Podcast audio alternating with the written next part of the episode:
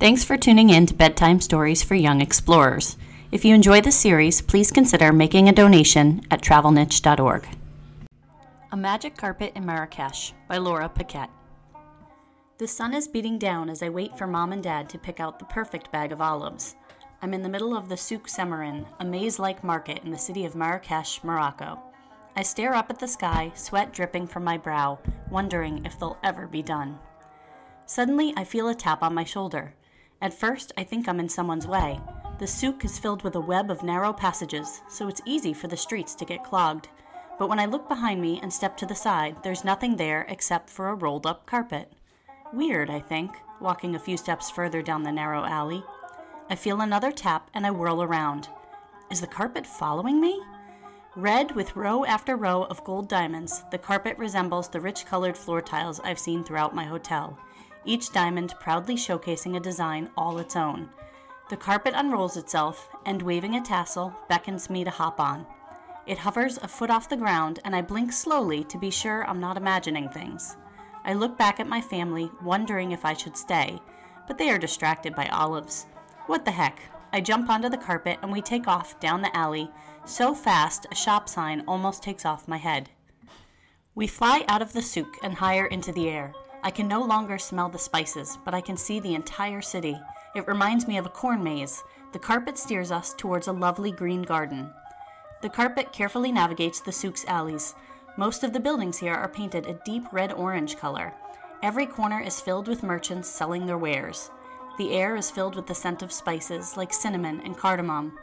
As we dodge shoppers and tourists, I wonder how the carpet knows which way to go. Without a tour guide, my family and I would surely have gotten lost. A sign says this is the Jardin Majorelle. As we descend into the garden, I see that the buildings are painted bright blue and yellow. The garden is dotted with peaceful fountains bubbling over, reminding me, in this dry place, that water is sacred. We glide through a forest of towering cactuses and tall palm trees. Deep green vines dangle above shaded paths. Bright bougainvillea flowers crawl along the walls of the buildings. I watch fish dart through the ponds, suddenly realizing how thirsty I am. Luckily, the carpet senses my discomfort and appears at my side. I hope that, wherever we're headed, a drink awaits. The carpet speeds up and I hold tight to its tassels. We fly down low enough to the ground that I hear a tour guide announce, Welcome to the Dar el Basha Palace. It's huge.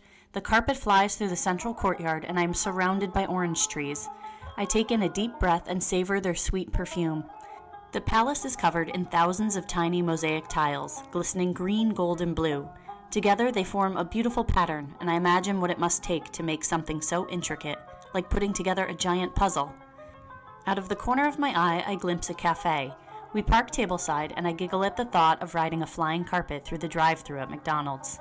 Hovering over the black and white tile floor, the carpet waits patiently as a waiter serves me a tall glass of mint tea, one of Morocco's most popular drinks, and a bowl of orange ice cream.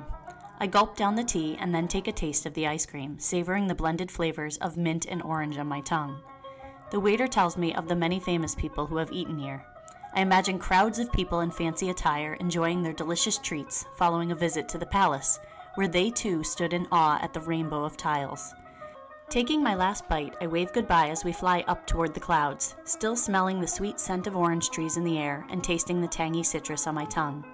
We land in the middle of a busy square that I recognize as Jemaa El Fna. It is filled with stalls shaded by green umbrellas, shopkeepers selling Moroccan treasures. Cooks prepare steaming hot bowls of a tasty stew called harira.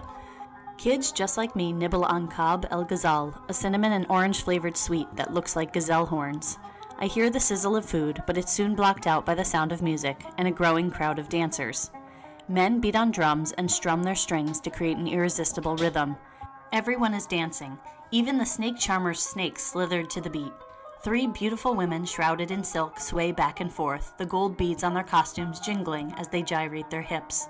I join in, not caring that I look more like the snakes than the belly dancers. The musicians take a break, so we head back through the alleys to the souk where my family has finally bought their olives. I slide off the carpet, not wanting to say goodbye, but then my mother interrupts. Hey, we thought we might buy one of these carpets. What do you think? Before I can respond, my dad turns to me and says, Maybe you can help us choose, he smiles. Is there one that you like best? I wink at my magical friend. I know just the carpet, I exclaim, happy to be taking home the best souvenir in Morocco.